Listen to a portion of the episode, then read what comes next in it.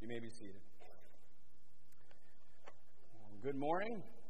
Our text this morning is from Judges 16 23 through 31. So if you have your Bibles or in the bulletin, please turn there with me. Judges 16 23 through 31.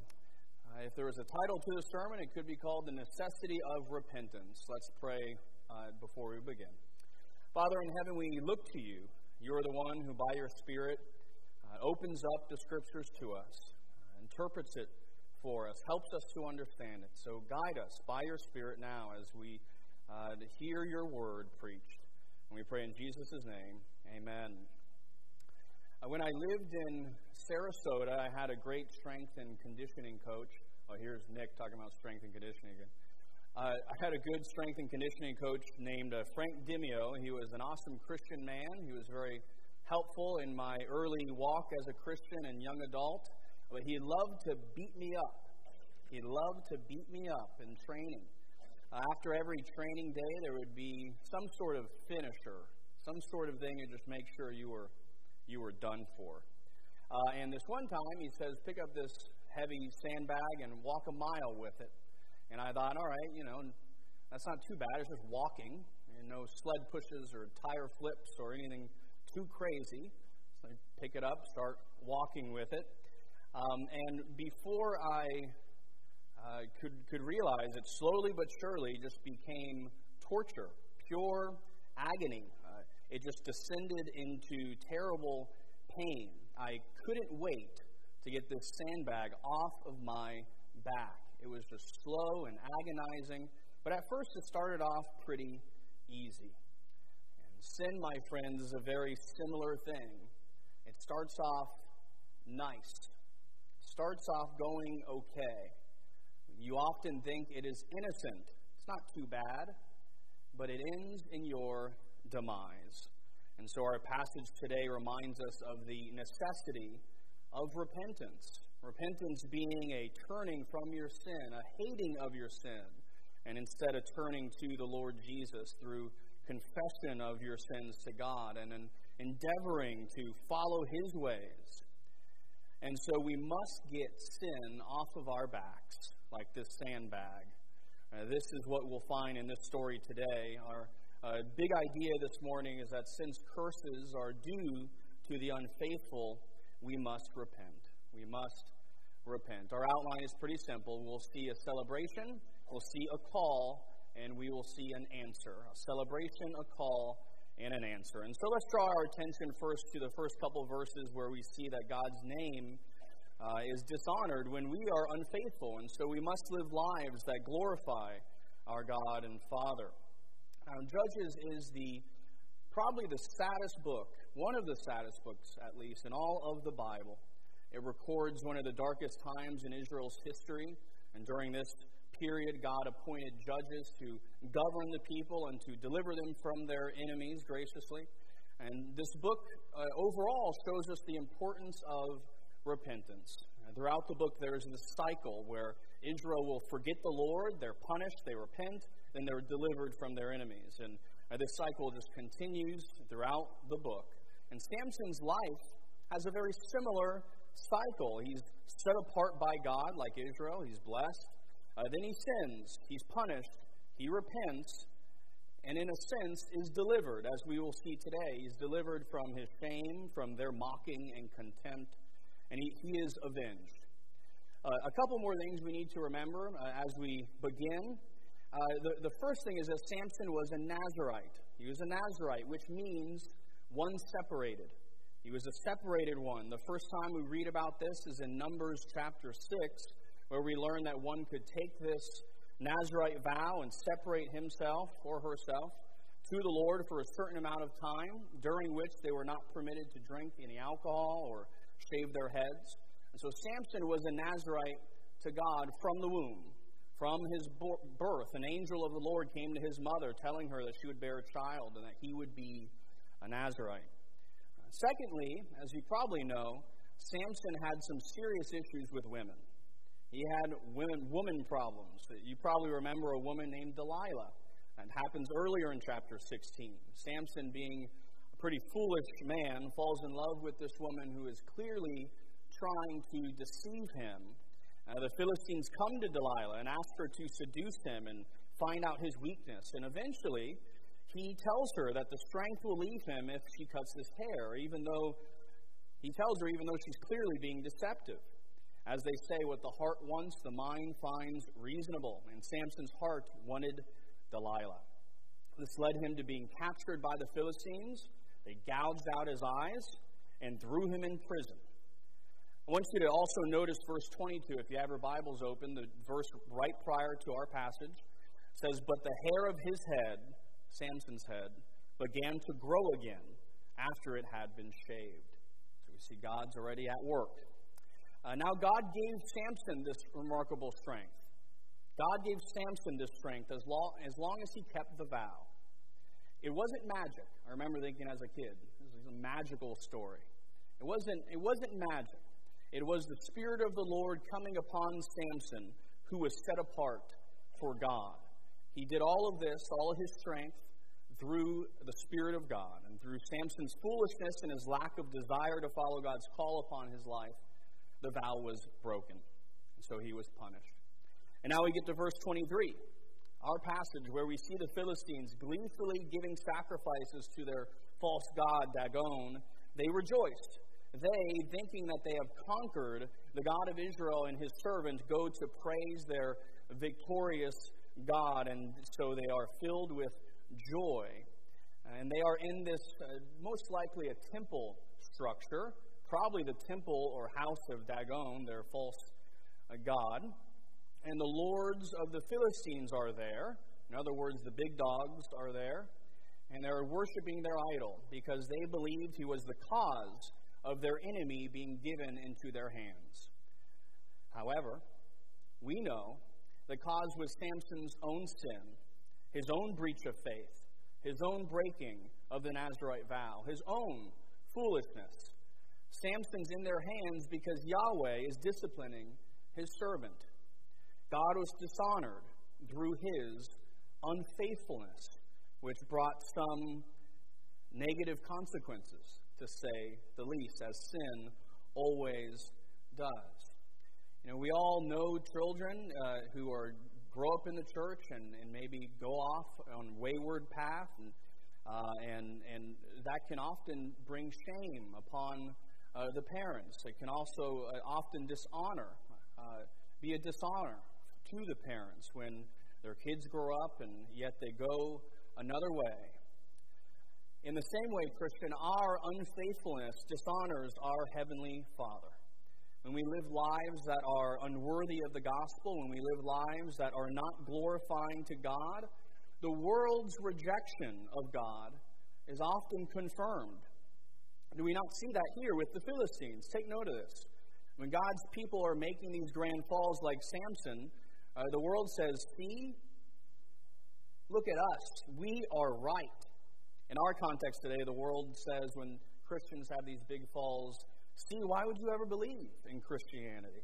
Look at these hypocrites, these liars, these deceivers. It often leads them to worship their idols, to dig their feet in deeper, their heels in deeper into unbelief. And so we must live lives that are worthy of the gospel of Jesus Christ. And when we live in this way, a life full of humility, a life full of repentance, when, and when we are not frightened, as we read this morning, when we are not frightened by anything in our opponents, Scripture says in Philippians 1 this is a clear sign to them of their destruction, but of your salvation and that of God. So may our lives be a sign of their destruction and not lives that give them confirmation.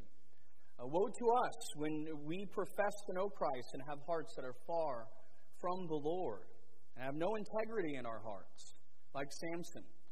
Woe to us when we forget the vows we've taken, like Samson, and cast them aside for the sake of our own desires. Now, also, this doesn't only often, when we have these big falls, confirm the world's unbelief, but it often weakens the faith of Christians. Take heed to Jesus' words. Whoever causes one of these little ones who believe in me to sin, it would be better for him to have a great millstone fastened around his neck and be drowned in the depths of the sea. This is especially wicked when the hypocrisy of leaders is what leads Christians astray.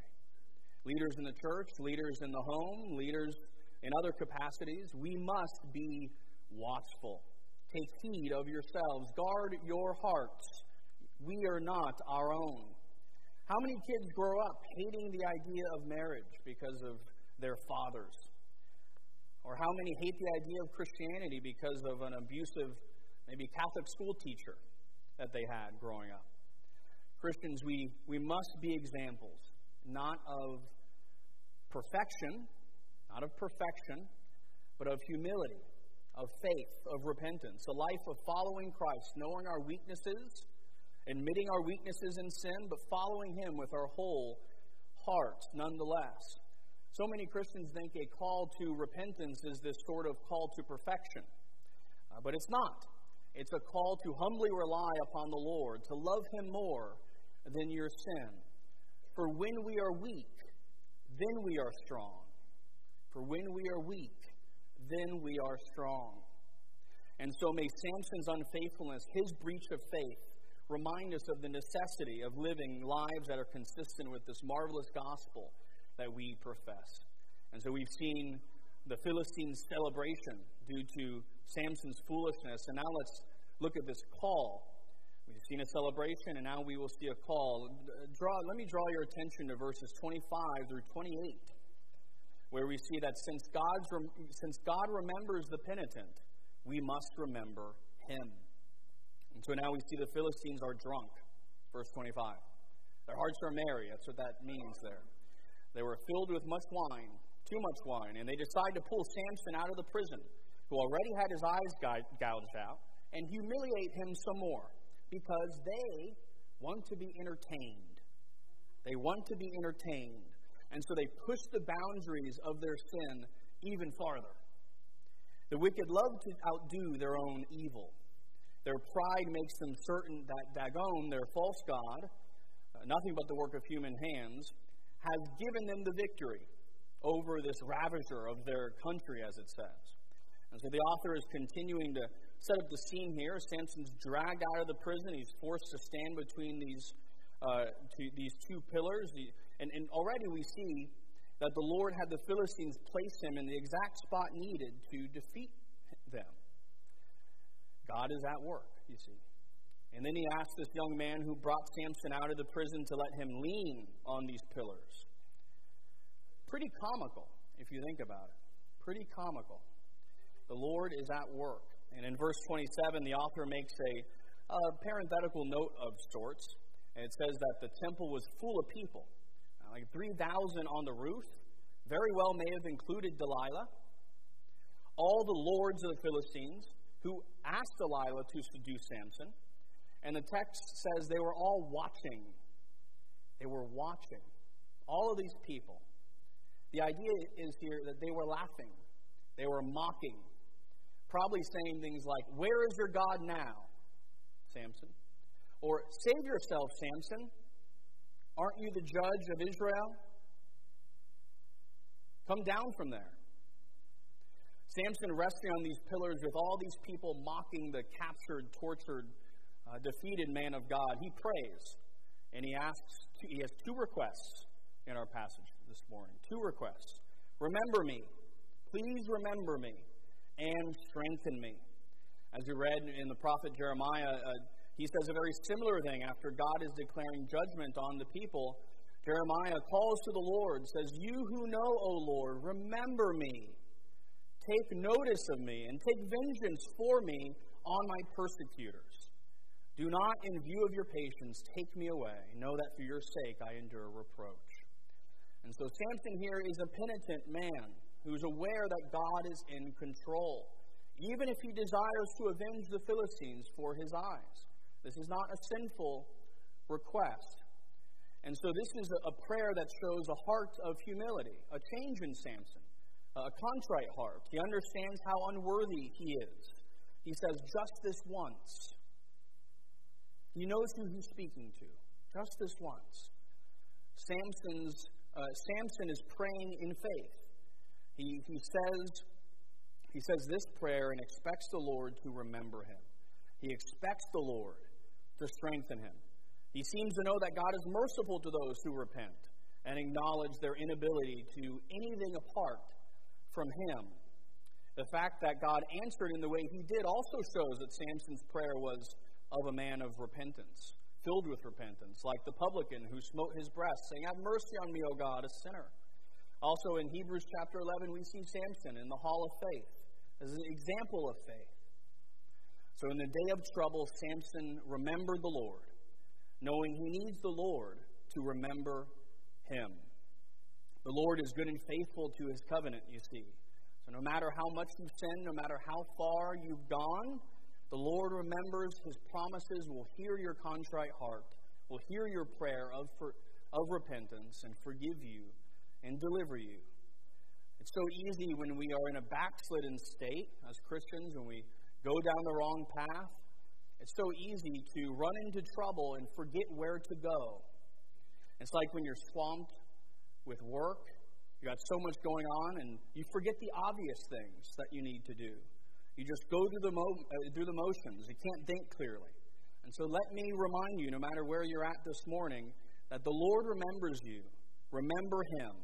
Call upon Him in repentance, turning from the love of your sins to the love of Christ. No matter what you have done, no matter how you've been living, the Lord remembers you. So hear the words of our Savior. Remember these words Ask, and it will be given you. Seek, and you will find. Knock, and it will be open to you. For everyone who asks receives, and the one who seeks finds, and to the one who knocks it will be open. Or to the church in Revelation, to the church of Laodicea, in need of repentance, he says, Behold, I stand at the door and knock. If anyone hears my voice and opens the door, I will come into him and eat with him, and he with me. It's a word to the church in need of repentance. Some of you may feel like it's too late. You may think, I, I, I was following Jesus well and I had so much light and I slowly drifted away. How could I come back now? How could I come back now? Some of you may feel like you don't belong anymore because you've wandered. But, my friends, again, no matter how much you've sinned, no matter how far you've gone, the Lord will hear your cry of repentance. And the church will accept your repentance. The godly Christian, take note of this, the godly Christian isn't the one who never has to repent. The godly Christian is the one that lives a life of repentance. So don't be ashamed. If you have backslidden, gone down the wrong path, join us. Jump back on the train on this life of repentance. A life where we confess our sins to one another, encourage one another all the more as we see the day drawing near, the Christian life can be very difficult, filled with many trials and tribulations. Come back. Many of us slip into this false notion, don't we, that uh, if we've sinned, we must sit and mope and just make sure we feel unworthy. And it's like we have to do penance. Some of us think this. But no. You sinned, and yes, you should hate your sin and truly confess your sin but then immediately look to Jesus. There's no need to wallow in your sins. They have already been washed, they've been forgiven. Repentance, you see, for the Christian is simply humbly acknowledging the commandment of God that you've broken to your Heavenly Father for the sake of your communion with Him. And if you simply confess your sins, call what you did what God calls it, don't sugarcoat it, acknowledge it to Him, he promises to forgive you. He promises to forgive you. No need to wallow or mope around. And yes, there is sins that we need to grieve over. And yes, there are some Christians who are committing habitual sins and, and thinking they're repenting, but really are not. And they need to weep for what they have done. But nevertheless, as one old minister said, for every one time you look at your sin, look a thousand times to Christ. Don't, don't stare inward for too long. Look a thousand more times to Christ. So, Christian, Jesus died in order to wash away our past, present, and future sins. So, pray to the Lord.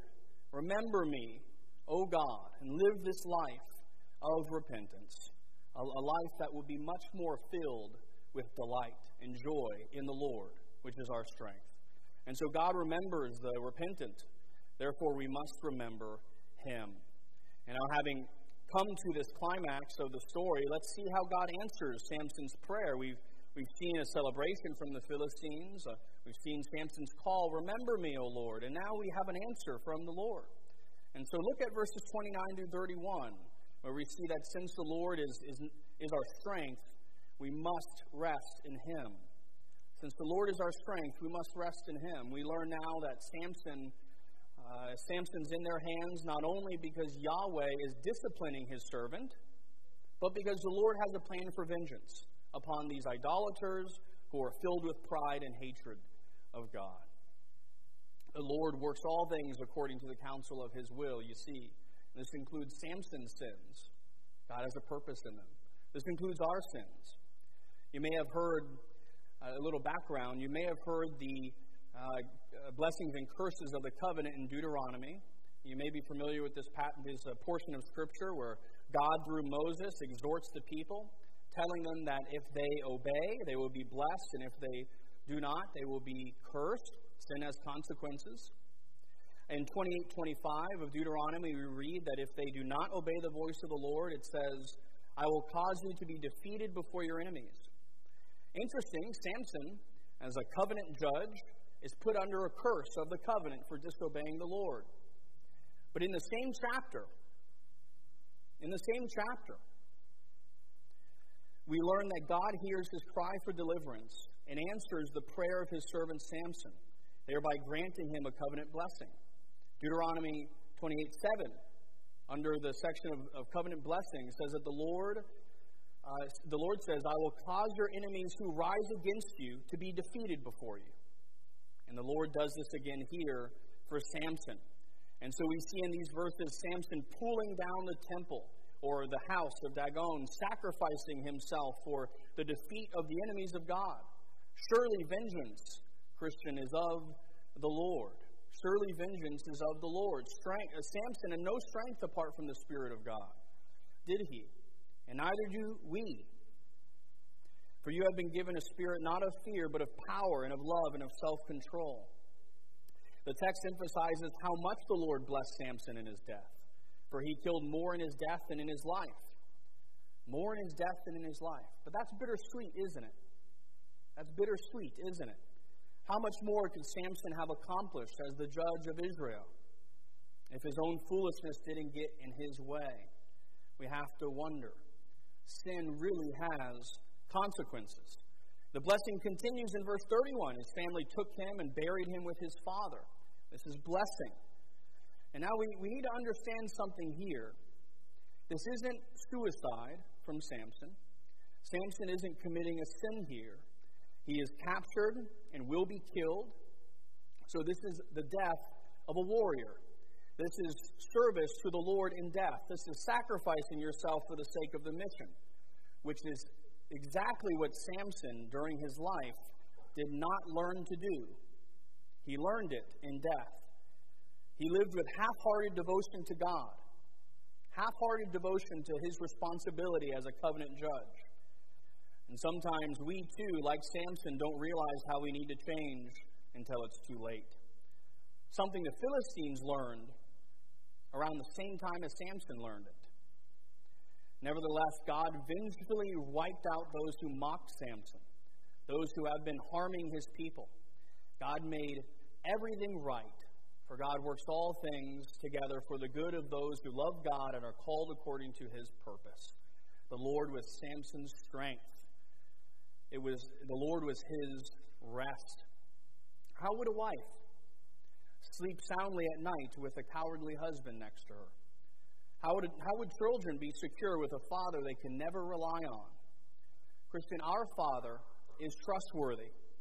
He is our strength. We must rest in Him, rely upon Him, for we can do nothing apart from Him. And thankfully, He is all you will ever need.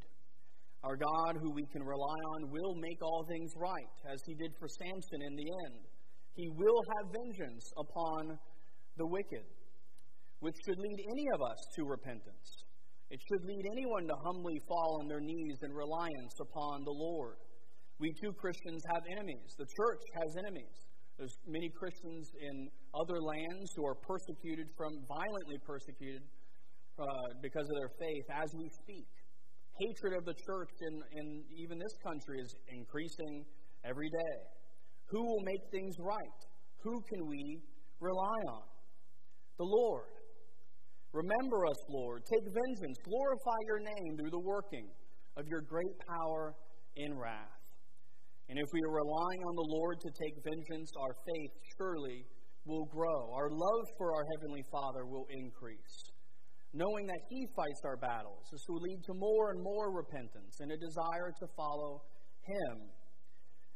And He's already proven that He fights our battles, hasn't He? He has already proven this. How? In Samson's death, he struck down many enemies, uh, but they were only symptoms Jesus, in his death, defeated the root, the enemy, sin, death, and the devil. Jesus took upon those covenant curses, being hung on a tree, so that we can be blessed.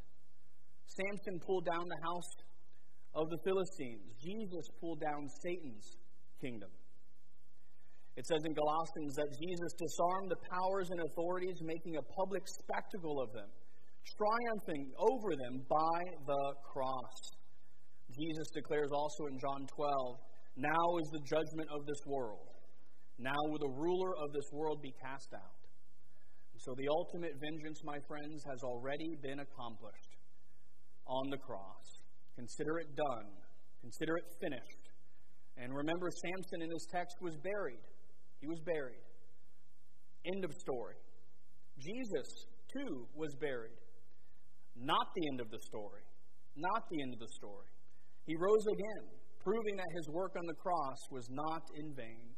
Surely he washed our sins away, defeated Satan, and is coming again in fiery vengeance upon haters of God. As it says in 2 Thessalonians 1, the Lord Jesus will be revealed from heaven with his mighty angels in flaming fire, inflicting vengeance on those who do not know God and on those who do not obey the gospel of our Lord Jesus. There's not many other texts that can lead us to repentance. My friends, no matter who you are Christian, non Christian, mature believer, immature believer, backsliding Christian, pious Christian, the call goes out to all of us this morning. The time is now to repent. Not tomorrow, not after you go and get things settled, uh, get your things in order but now. The hour has come for you to wake from sleep, for salvation is nearer to us now than when we first believed. The night is far gone, the day is at hand. Romans 13. Similarly, God says to Israel in declaration of judgment in the book of Amos, powerful words prepare to meet your God. All Christians, no matter your circumstance, your situation, your maturity level, the time has come. Repent. And if you do not know Christ this morning, do not wait. The time is now. Don't be a Philistine, for your pride will be brought to an end, either with repentance or with judgment.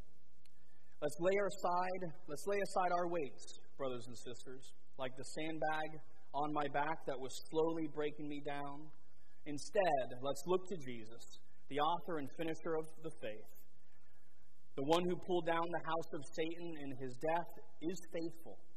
And so may we live a life of repentance, always following him who has forgiven us of our sins. Let's pray. Father in heaven, we look to you as a good and gracious God who loves your people, no matter what we have done. And so, by your Spirit, sanctify us, grow us, help us to repent daily so that we can be faithful followers of Jesus Christ, living lives that are worthy of your gospel.